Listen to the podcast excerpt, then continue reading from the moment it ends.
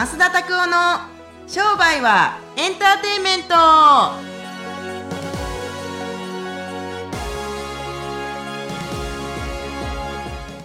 Welcome to 商売はエンターテイメント。はい、よろしくお願いします。よろしくお願いします。もう、もう、最近もあれですよね、もう Google の社員みたいになってますよね。めちゃめちゃ来てますからね。もう必ずこれ撮るときは来てるんで。すごいね。こあの、でもこれあの、なんか、この前見たなんか通販でもなんか売ったらあかんらしいな。あ、なんか知らんけど。へえ、それはもう絶対的ななんか、あの、Google マーチャンダイズって言って、販売っていうかもう Google 本社でしか多分それって売ってないんですよね。へえ、それ転売しちゃうとなんか、ピピーみたいな、どどうなんでしょうね。あるんですかね。ちょっとよくわからないですけれども、なんか怖い世の中ですよね。まあでも、あうんどうなんですかねでも最近結構メルカリとかで結構収入を得たりする人とか結構多いみたいですけど、なんかグレーゾーンみたいですね。20万超えても別に隠せるとかっていうので、結結構なんか最近問題になってるっていうのがあるらしいですけど、なんやろうなんか一時期事件になりましたけど僕メルカリやったことないんですけれども、あはい現金をはい。今すぐ欲しい人たちは例えば20万欲しい人たちは、はい。21万振り込んでくれたらでこうなどういうことやねんと思って、はいはい。要するに金利分ふ振り込んでもらったら20万送りますよとか、ななんかもう詐欺みたいながあるよねたまに。いやーなんかすごい、なんかこの間なんですけど、それこそ違う先生から聞いたんですけど、マスクの転売みたいな感じでうん。あったみたいなんですけど、その、イメージはマスクの写真なんですけど、マスクの箱自体が送られてきたみたいで、中身入ってないみたいな、え、何これみたいな感じだったみたいで、もうそれ詐欺だよねって話で、まあでも本当に、ちゃんとした業者さんとかじゃなくて、個人のやっぱ販売なので、やっぱそういうなんか詐欺まがいのことあるよなと思ってですね。ね、もうあの信用問題っちゃ信用問題なんでしょうけれどももうこんなもんねもういたちごっこですよねだってもう便利になればなるほどやっぱりそういうことも増えてくると思いません？結局なんか人ら人と人とのやっぱりコミュニケーションで決まってくるんでしょうけれどもはいはい。けれどもあの騙そうと思ったら騙せるよね。まあそうですね。僕この前ある人にねあのこれ名前はもちろん言えないですけども100万貸したんですよ。は あではい。100万円のさ札束貸したったんですよ、はい。でもこれもし信用してるって貸してますけれどもし、はい。もしもし。どうかなったらパクられますよね。もうそいつやばいですね。そいつやばいというかいやそいつがやばいんじゃなくって貸した俺がやばいわ。逆に。いや逆にですか、うん、そりゃそうですよ。もう、そんなんは、やばいなって思う。でも、まあまあ、それは別にしても、何せ、そういう、まあ、信用問題とか、通販だったりとか、特に今はコロナとかで、はい。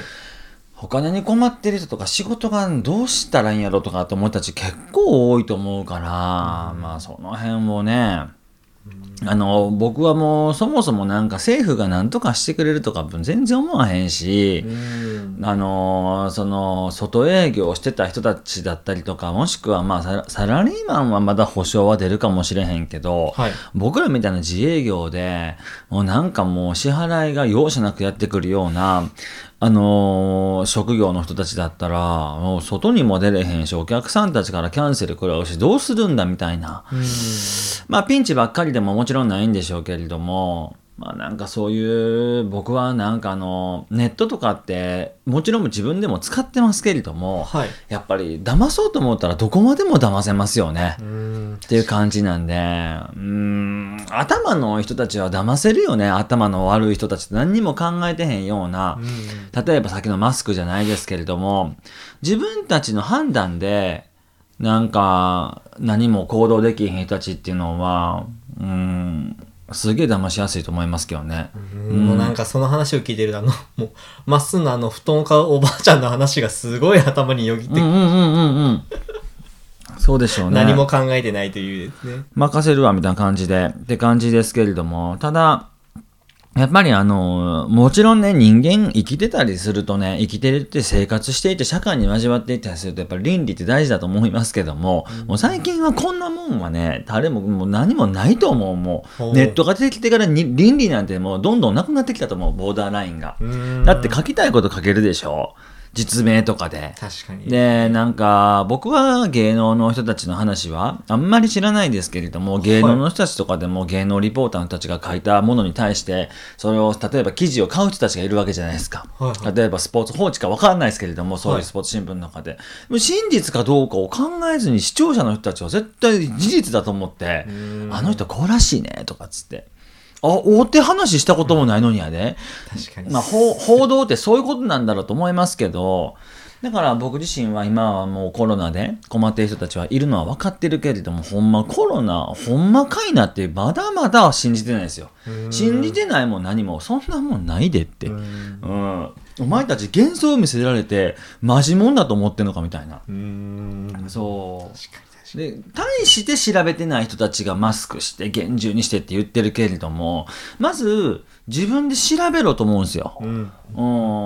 少なくとも自分たちよりも専門家の内科医とかに聞いていけと。でウイルスの権威とかには会えないと思うよ。けれども、テレビで流している情報でこういうなんじゃなくって、実際にお医者さんに会いに行って、これってどういうことなんですか？自分ではわからないし、テレビではこうやって言われてますけど、先生はこれについてどう思ってますかって僕、5人のお医者さんにすぐ聞きに行ったよ。うん、あ、そうなんですね。聞きに行ったさ、もちろん。当たり前やん。え、実質なんて言われたんですか？ん？実際それなんて言われたんですか？言わへん。言わへん？うん。あなな僕が今ここで、ポッドキャストでは言わへんとか、なぜかと、なるほどですおこれ言ったところで、いや、でもそれってテレビで言ってるのと違うとかって言われても、お前たちは自分で調べに行ってないやんけって。僕自分で聞きに行ったんですよ。わからへんから。テレビって、誰もが見る見え見れるメディアじゃないですか、ネットだってある程度誰だって見る見れるメディアじゃないですか。で確かにそれに、えー人たちが群がってそれを信じていくのはよくわかりますけども今回のコロナみたいなこんなもうほとんどもう事故とか事件というかもう災害ですよ。もう経済災害というかもうじもうまあ死んでる人たちはそんなに多くないと思いますよ。けれども実際に自分で調べへんかったらやっぱ納得いかないですよね。だからなんかあ文章を読んであこういうことなんやじゃあ気をつけようそんなんみんなと同じことしないといけないじゃないですか。ほんでマスクに並んで。はいはい。マスクが効果的かどうかのあの情報もちゃんと調べずに、うん。なんかとりあえずマスク、とりあえずマスク、もうドラッグストア並んでとかっていうのでも、なんかドラッグストア、ち僕の家の近所のドラッグストア2時間ぐらい並んでる人みたいいたみたいで、マスク買うのに、ええトイレットペーパー買うのに、2時間。そうう。ーわでもまあそういうふうに、まあ、どこから情報を取るのかとかどこから正しい情報っていうのを自分ちゃんとこうした選択していくっていうのはすごいこの時代大事っていうのは感できひんじますね。。できひんでもできない？でできないですよ。だって調べようと思ったらなんかネット調べへん。うんまあそうですよね。僕人に聞くで。こういうあー、こういう時だからこそ人に聞きに行くわ。あもう直接信頼があるそう人のもとにそう。自ら足をその人にしか連絡取らへん。うん専門家、少なくとも僕らよりも専門家。うんその人が権威かどうかはまた違う。けれども、専門家に聞きに行った方がいいって。んみんな中途半端な記事信用して、ああ、なここで騒ぎ立ててるでしょう。もちろんね、エチケットのために、えーマスクしたりとかするのはいいと思いますよ。ただ、振り回されすぎ。で、コントロールできひんことで騒ぎすぎ。だってもうコロナ、例えばコロナがあるとしましょうよ。あるんでしょうね、多分きっとね。でも、なんでしょうね、コロマップとかも昨日も流れても、コロマップコロマップ？コロマップ、あの、どこどこの地域にどれだけのコロナの感染者が今出ましたとか。へーで今最近もそんなのがあるんですね今コロマップありますけれども、めちゃめちゃ厳重にマスクして、めちゃめちゃ防護服、もうウイルスが絶対入ってこない防護服着て、俺インタビューしに行ったろうと思って、今度。いや、マジで。マジです。うん、どうですか、体調は？って。はいうん、あの、黒沢さんとかに、森さん、森沢さん、森、あの森さん中の。かかってましたね、確かに。そう、だからさ、まあ、志村けんさんは残念ながらお亡くなりになられましたけれども、ほんまにコロナで死んだかどうかもちゃんとみんな調べずに、テレビの情報だけ信じてなんか動いていたりするから、みんな同じ動きするよね。すごいなんか僕は、こんなこと言っちゃダメですけれども、もうちょっと考えた方がいいんじゃないかなって、愚かなことをしてるんじゃないかって自分で疑いもせずにみんなと同じ方向行くでしょうよ。うん。っていう感じなんで、ちょっと今日のポッドキャストはちょっとすごい社会現象的なところをお話ししましたけれども、はいあの、僕は気にしてないとか気にしてるよ。気にしてるけれども何に気にしてるかって言ったらもう人のなんか盲目さになんかバカさ加減を感じる。うーんっていう感じなので、なんか考えられへん、もう僕、みんなの動いてるそのトイレットペーパーに2時間並ぶとか、ケツな手で拭いとったんやな。うーん、と思うぐらい、何をそんなに欲しいか、ティッシュペーパーでね、ビニール袋に捨てとけばいいねって思いますから、そう、なんかね、社会現象になってるのかどうか知りませんけれども、はい、なんかオープニングとかそんな感じで。まあなるほどですね。まあね、情報、どこから取るのか大事ですね。うん本当に。はい。ありがとうございます。はいそれではですね、次のご質問に行きたいと思います。質問コーナーですね。今日の質問ですね、はい横山さんからのご質問です。ノック？ノック？うん、あ、横山ノックじゃなくて横山さんね。はい、はいはい横山さん。はい、すいません。はい。みわちゃんですね。はい、そう、いや、いや名前言うていいんか知らんけど。はい、はい。はい。えー、まあ先生としてですね、負けパターンとは何ですか？また、それをですね、どうやって見つけたんですか？というご質問です。うーんなんか、やっぱり、負けパターンっていうのは、あの、負のスパイラルってデフレスパイラルって言うんですけれども、このはい負けパターンの時っていうのは、もうなんかもう客観視できてない時は絶対負けパターンに入ってるよね。う。こう、自分を、もう一人の自分でそうそうそうそうなんか要するにアドバイザーだったりとか、そう他人の言葉をまた聞かへんくってもう自分がこれでいいんだと思ってる時っていうのはすっごい盲目になりがちですよねでそういう時っていうのは負けパターンになってますねなるほどですね。でもなんかこれ、ちょっと僕変な話なんですけど、僕、今回ちょっと福岡から、こう、いろいろあって、こう、千葉の方に移動してきたんですけど、うん。千葉の治療院の中に入っていって、今日僕朝掃除してきたんですよね。まだ働いてないんですけど。うんうんうん。と、作ってるチラシを見てきたんですけど、大丈夫？みたいな、なんですかね、お客さんの目線で見えるようになったので、客観的な時に、え、マジ？っていうような感じがあったりとかして、ちょっとびっくりしたっていうのがあったんですけあど、ーでもやっぱり本人たちは中に入ってるので、主観的でやってる。でもこっちは客観的に入ってきたばっかりだから見えるところがあるっていう、やっぱこのギャップの差にびっくりしちゃったっていうのがあったんですよね、経験として。いずれにしても、今の場合で言ったら、一回勝負数でテストですよね。はっきり言って、本当に自分の勘が当たってるかどうかをテストするために、やっぱりテストマーケティング、100、200部とか300部とかを配っていけばいいんじゃないかなと思いますけれども、いやー、そうなんですよね。結局自分のやってることがすごい正しいように見えてるけれども、それがもう誰のアドバイスも何の客観視もせずにやったりすると、うまくいく時ももちろんありますよ。そんな時でも。ただ、そればっかりやってると僕の中でも負けパターンに入っていくことが多かったですね。だからこのチラシどう思いますとか、あもうね、あの、下手くそなプロモーターとかっていうのはね、もう自分のやってることが全て正解だと思ってるんですよ。で、一生懸命やってるんですよ。でも、あの、ハムスターがさ、はいはいあの、カゴの中でずっとくるくる回ってるやつ見たことありません？あありますあります。あんな感じね。すっすごい一生懸命走るけども、1ミリも進んでんですね。でもこれ自分では分からないです。うわ、今日めっちゃ動いたわ言うて。売り上げはっつったら、いや、0円みたいな。ええ言うて。びっくりするわみたいな。いや、あるで。めちゃくちゃある。汗水垂らして働きました。で成果はっつったら、いや、特に倒産しました。みたいな。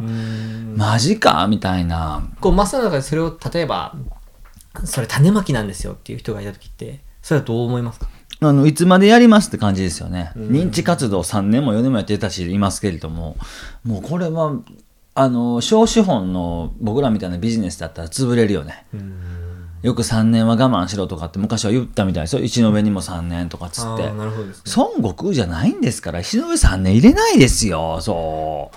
やし、まあなんか、そういう感じで、種まきも必要だけれども、じゃあ種まきあって、芽が出てきて、そこから刈り取っていって、アップセリングしていくまでの期間の計画があるんですか？って言ったら、ほとんどみんなないよ。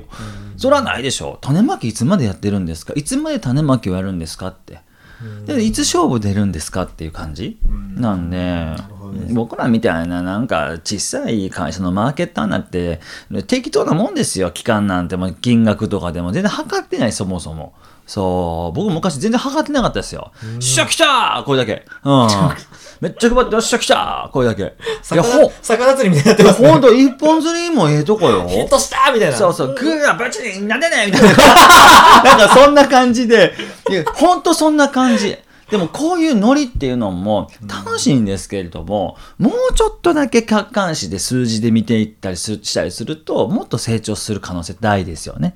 っていうなんで、僕の負けパターンは、あの、ぶっちゃけた話、えっ、と、あれですね、あの客観視しない時っていうのが非常に、あの、負けパターンに入っていく時かなと思いますね。はい。これちなみになんですけど、あ、今客観視できてないなって思う瞬間って、どういった瞬間のパターンが多いんで怒ってる時。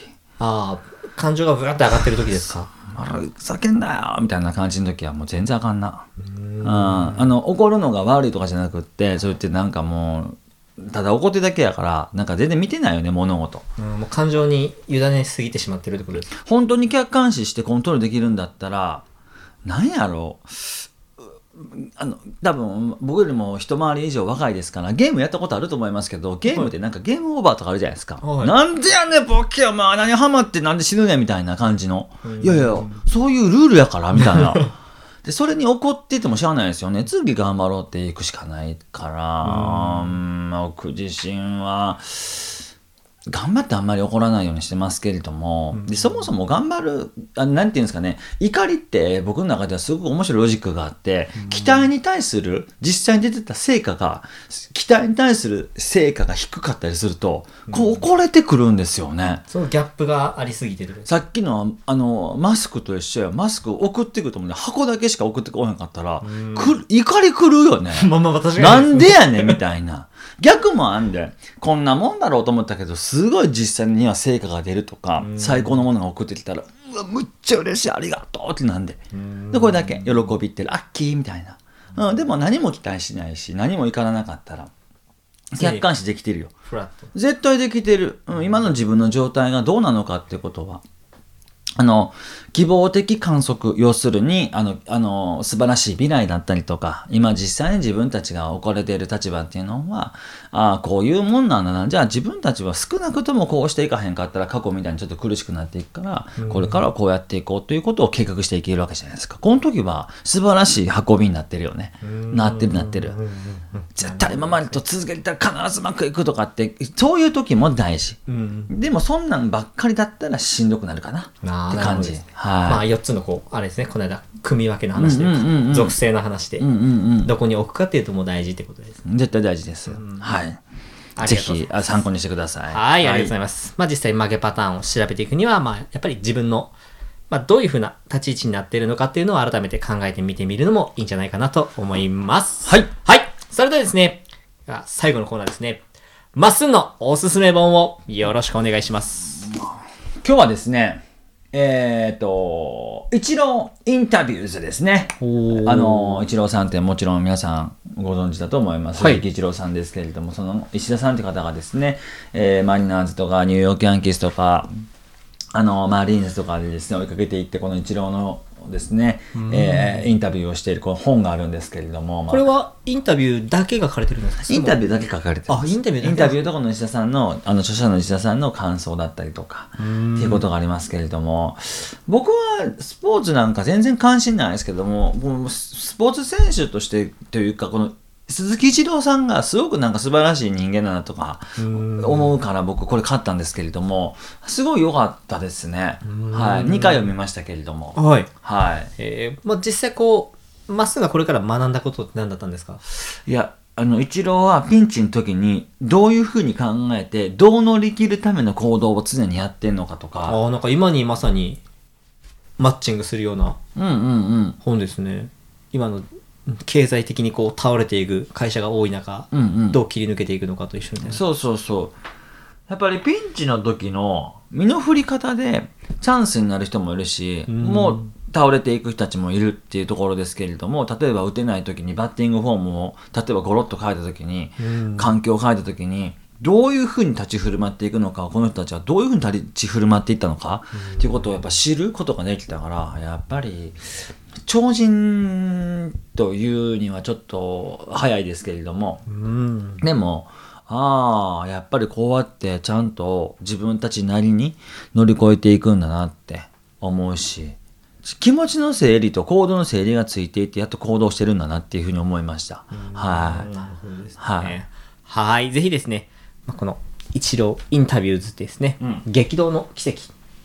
まあ、このインタビューの中にいろんな多分言葉が書かれていると思うので、ぜひ見たい方は見られてください。結構お値段もある程度お手頃なので、2000円ぐらいですね。はい。アマゾンとかでもし多分あるのかなとあ思います。りありまくります。はい。はい。ぜひ呼ばれてみてくだおさい。願いします。はい。それでは今週もですね、ポッドキャスト聞いていただいてありがとうございました。はい。はい。インターネットラジオをですね、登録していただけると毎週ですね、火曜日、最新のものがあなたの元に届きますので、ぜひ登録されてみてください。はい。それでは今週もポッドキャスト終わっていきたいと思います。さよなら。さよなら。